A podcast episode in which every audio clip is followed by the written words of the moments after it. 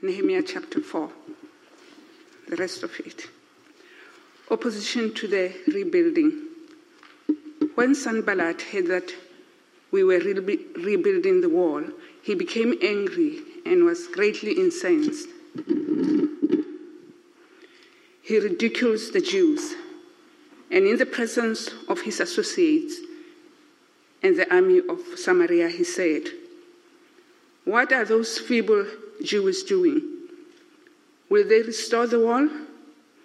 Will they offer sacrifices? Will they finish in a day? Can they bring the stones back to life from those heaps of rubble, bent as they are? Tobiah the Ammonite, who was at his side, said, What they are building, even a fox climbing up on would break down their wall of stones.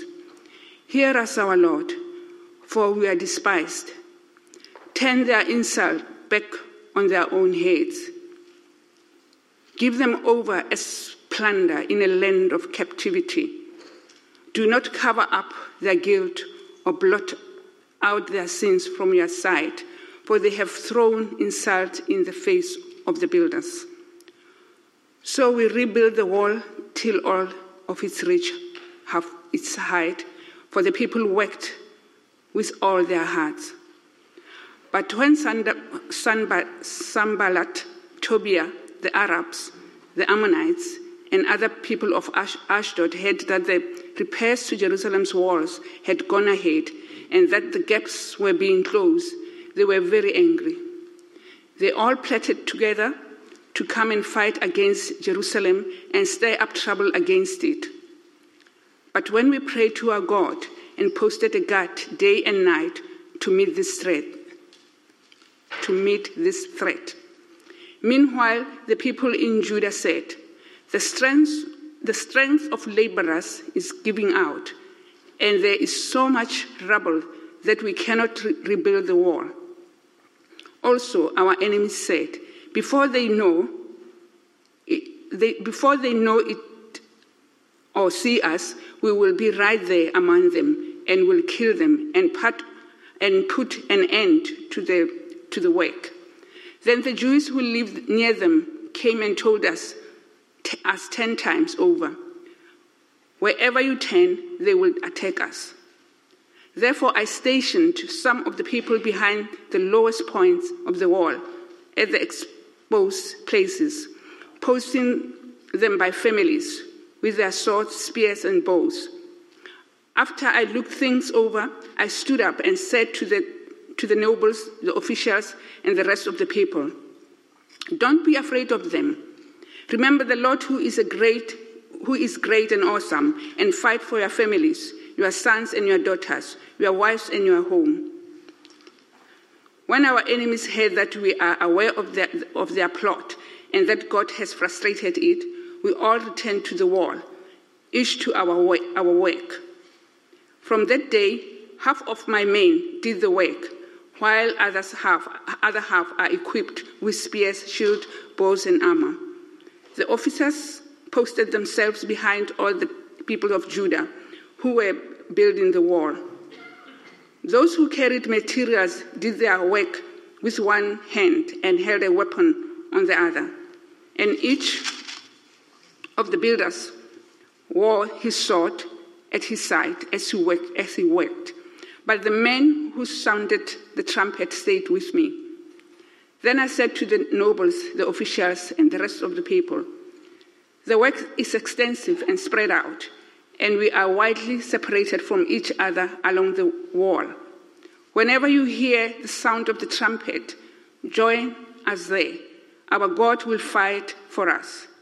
So we continued to work with half the men holding spears from the first light of dawn till the stars came out. At the time, I also said to the people, Let every man and his helper stay inside Jerusalem at night, so that, so that they can serve us as guards by night and as workers by day. Neither I, nor my brothers, nor my, nor my men, nor my guards with me took off their off clothes. Each had his weapon. even when he went for water. And this is the word of the Lord. Thanks be to God. Okay, thank you, Neo. I'll invite um, Wendy up. Let's pray she leads us in a, the sermon.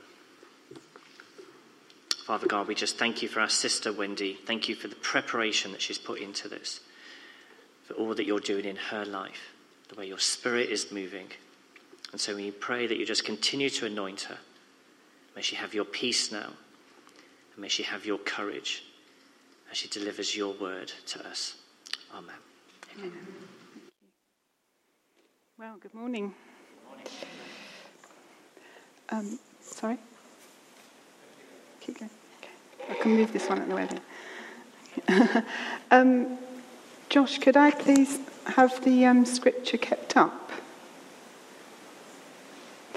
So, this morning um, we are facing opposition, and I'm sure that none of us really know about that, do we?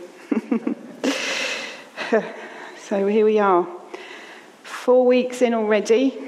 Review, renew, restore, and rebuild. This morning we are looking at chapter 4 and we are looking at facing the opposition and just how Nehemiah handled it all. And I wonder how you're feeling about the series so far. And I know we don't usually do this, but I just wondered if one or two people might just shout out one word how they're getting on with this series so far. So don't all jump at once, but.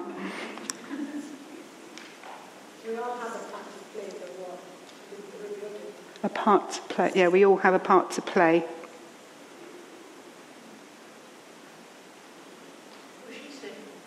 What she said. we all have a part to play in the war. okay. That was a bit unfair of me. so far, um, let's have a bit of a recap. Uh, what have we discovered already about Nehemiah? Well, we know that he was compassionate, caring, he was organised, focused, diligent, and a roll up your sleeves kind of guy whose priority in life was to pray first, tackling any of life's problems.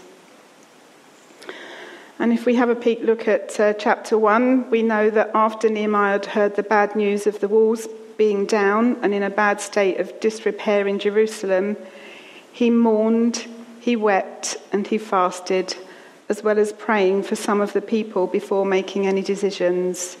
In fact, in chapter 2, we read that four months had passed before he even spoke to the king about the situation. He hadn't been in a rush to dash off to do things in his own strength, but Nehemiah instead spent time being still before the Lord. He did all the right things in preparing for this enormous project that God designed for him to do. And yet, despite doing all the right things, there was still opposition ahead. Last week, uh, in chapter 3, Helen reminded us that it was really important to work together. We saw when Helen gave us the illustration of the Lego with Mrs. White working with Colonel Mustard, and that could have been a total disaster. But when Mrs. White and Mrs. Scarlett worked together, we saw a better outcome. I wonder which one you think you are. Under Nehemiah's leadership, we did, however, manage to get, he did manage to get people to work alongside each other, even though they didn't have the same skill sets and a lot of them were not remotely connected to the building trade. So here we are, chapter 4. Um, and here in verses 1 to 3, um, Nehemiah finds himself up against all kinds of problems. Sanballat and Tobiah, those uh, two names we're beginning to hear regularly, uh, resorting to mocking the work being done, clearly to their detriment, as they didn't know or understand the power of God. as we reach uh, verse 4, I'm asking myself, really? Just who is this guy Nehemiah? I was like, come on is a cupbearer to the king. He was living 800 miles or more away from this place. They say that a cupbearer not only tasted wine for the king, but that he was also a confidant to the king. But we hear nothing of him having skills for the job he is undertaking regarding the building side of things. I guess who we who are we to question God on such matters? Nehemiah was clearly called by God, and that's encouraging to us today. It's obvious that some people are chosen or called to certain kinds of jobs because of the skill sets they have. Others of us, maybe not so much. We are called and then given the skills we need. I don't know if you agree with that, but it seems to work that way sometimes, doesn't it? Either way, it requires obedience and prayer, as we continually see in these chapters.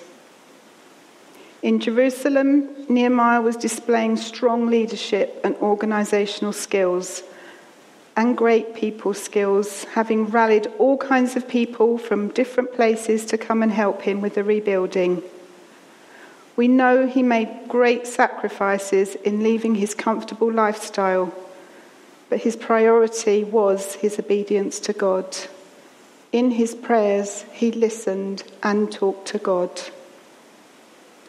In verse 4, Nehemiah has once again once again to go to God in prayer. He didn't retaliate as we might or I might. but instead poured out his heart with a very passionate prayer. And at the end of his prayer, he mentions the builders, saying that the enemy had thrown insults in their faces. His heart was not only to get the wall rebuilt, but also the well being of all his workers. And I guess he knew, didn't he, that if he's got his workers on his side, they would achieve a lot more. At times, we can do all the right things, but we are not going to avoid things going wrong, and on occasion, we will come up against all kinds of opposition. And dare I say, on occasion, we might find ourselves questioning did we even hear from God? Nehemiah was confident in what lay ahead as he had received a vision from God about what to do. He prayed fervently about every step. The outcome was he got the help and the support he needed from the king. In the relatively short time that Tim has been with us, just like Nehemiah, he has faced his fair share of problems. He was only just starting to get to know us when the pandemic struck and I don't need to remind you all just how hard those days were for us all. Tim, of course, bore a great weight as our leader and had to make many difficult decisions during that time. And last year, the day came when we heard the news that Tim and Amanda had given birth to a beautiful little girl. But this also would come with some heartache which needed some time to adjust to. Tim then went off on to have a difficult few months with his health and needing work to take. Sorry. Tim went on to have a difficult few months, he did. his health needing to take some time. I'm not, I don't know if I've written that right, have I? Anyway, he needed some time off to recover. short term, short version. Um, not to make light of it, just as Nehemiah could carry on the work because he knew that he was carrying out the will of God, so it was for Tim. He had been in no doubt that Christchurch was the place he would start his ministry. There were times when he wondered what on earth God was doing, but thankfully, Tim had people around him to help and to pray, especially when he couldn't and they walked closely during that part of the journey with him. And those people are still there today. Tim told us there were times when his faith was weak, but God held on to him. And then came a day when out walking, he found God again. Notice how he found God again.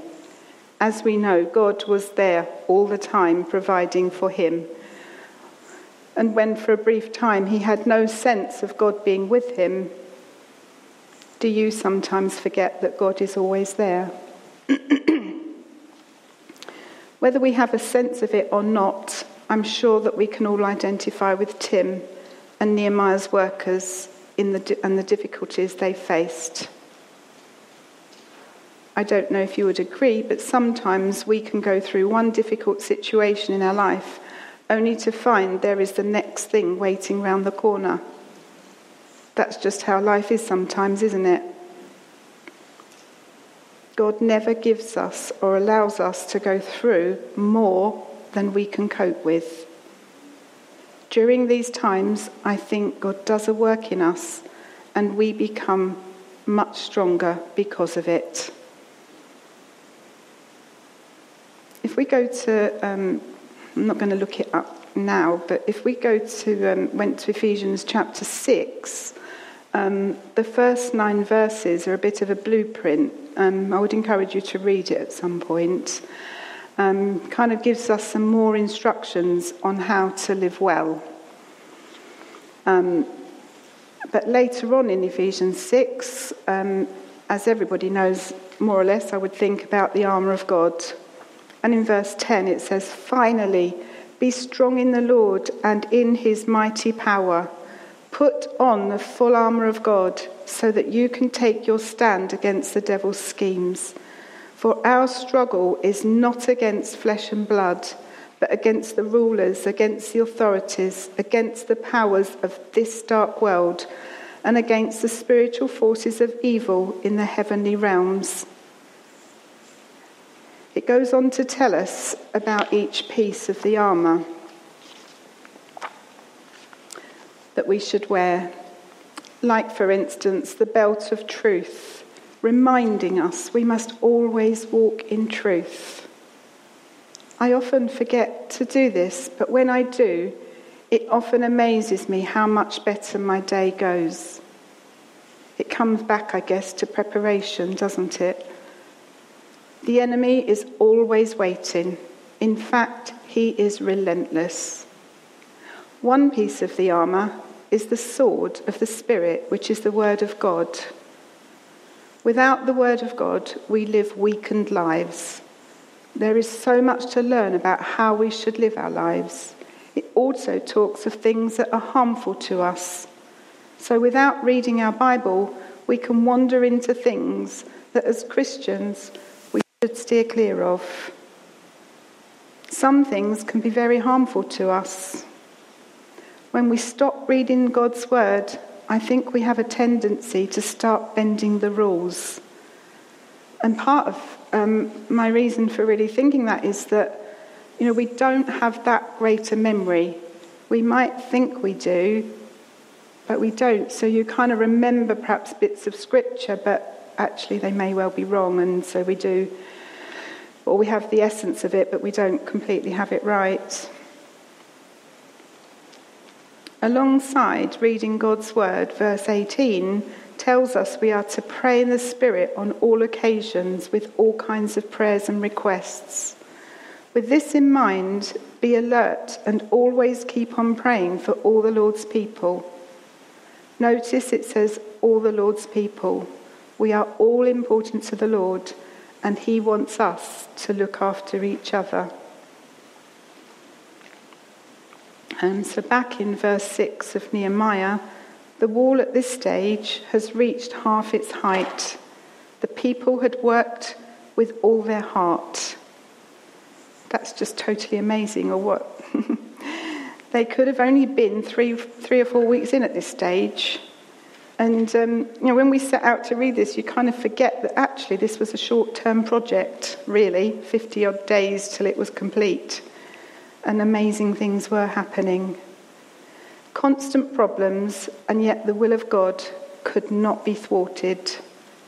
We may experience the work of the enemy against us, but God's will is God's will. Recently, I was faced with a dilemma, and I confess I didn't really pray that much about a decision I was making, and certainly I didn't really wait to hear God's thoughts on the matter. I tried to make a right turn, and God completely shocked me by saying no. No, sort of says me, but I made up my mind. but of course, as I thought it through, and as I started to write this, my response at this stage was to say the jury is still out.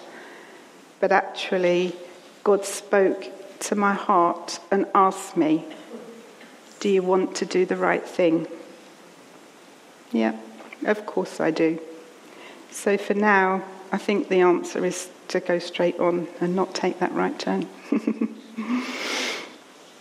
Whereas a member of my extended family, for months and months, faithfully sought the Lord over a very grave matter, a situation that, humanly speaking, humanly speaking, totally out of their hands. The situation was looking dire, and we all knew that everything that could be done had been done. They had rallied the support of other Christians so a lot of prayer. But all was lost unless God stepped in. It was a really grim time. To say the opposition was fierce was an understatement. But God came through and he won the day and he had the victory. God is our overcomer. The battle belongs to him and we just have to be faithful. You know, sometimes I think we're quite surprised, aren't we, when God comes through in those ways. But I, I had this picture the other day um, of a lion, and it was sort of, you know, like Aslan, the lion. But, you know, if you think in terms of that, when God is fighting for you against the enemy, it's a picture, isn't it? So in verse 6, the wall had now reached half its height and the gaps were closing. The plan was coming together. A sweet day for Nehemiah. Or was it? The enemy was at it again, plotting and planning to come against Jerusalem, threatening all sorts. The workers had become fearful and their strength was giving out. They started to complain bitterly, and Nehemiah again turns to prayer.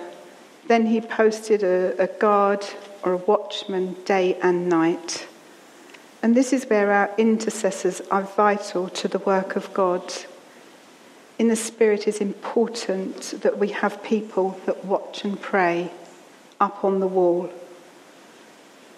hearing from God sometimes on our behalf. Nehemiah continues to take their concern seriously he encourages them by putting more protection in place and then reminding them in verse 14 don't be afraid of them. Remember the Lord who is great and awesome, and fight for your families, for your sons and your daughters and your homes.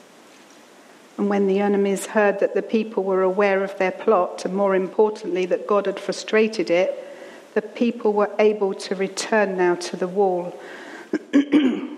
and to each of the, to turn to the wall and each to their own portion.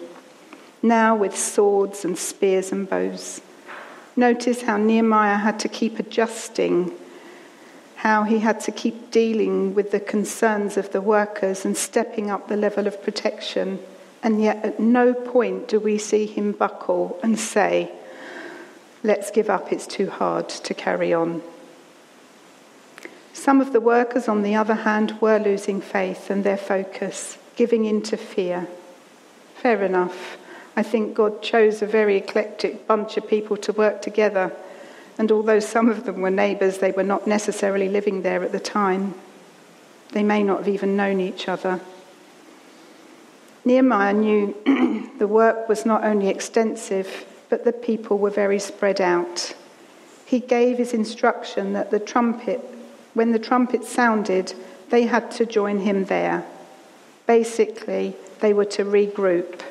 With the fierce opposition that they were facing, Nehemiah understood the need to gather them together from time to time. He set it up as a communica- communication system to help people cope better. Being at church regularly is important. Some must do this remotely, and God understands that you need to do that. But we do need to come together often. When the vision of Christ Church is in place, we may have to change our plans from time to time, but the goal will still be in place. But at times we just may need to go about it a different way. But in Psalm 46 and verse 1, it says, He is our fortress, our strong help in times of trouble. So, it's coming to a close. what have I been trying to say? We will always have problems, but we must stay obedient to God and not jump ship just because things get difficult. Just as people have had given Nehemiah, just as the people had been given Nehemiah to lead them, so we have a leader who is dedicated to God and committing to carrying out his calling here at Christchurch. We know that people are important to him and he will always find time when we need to talk to him. He is also committed to getting people into the right position to carry out God's vision. It's important that we work together. It won't always be easy, but we still must do it. I read a saying recently, you know, the saying that says, No man is an island. And the narrator of Dr. Dolittle at the end said, You never really succeed unless you are helping others. Meeting with others to pray and walk life's journey is vital. We have an enemy that is relentless, and our struggles, as we know, are not against flesh and blood, but against the rulers and authorities of this dark world. So always try to give people the benefit of the doubt. Fear, jealousy, anxiety, doubt, and more can really affect people in different ways. We must listen as well as speak to God, and we must persevere in reading God's Word. Lastly, we don't have to walk around with weapons to carry out God's work but we do need to stay alert and think about the words in Ephesians chapter 6. And just remember, at the end of each day, we are all still very precious to God. Amen.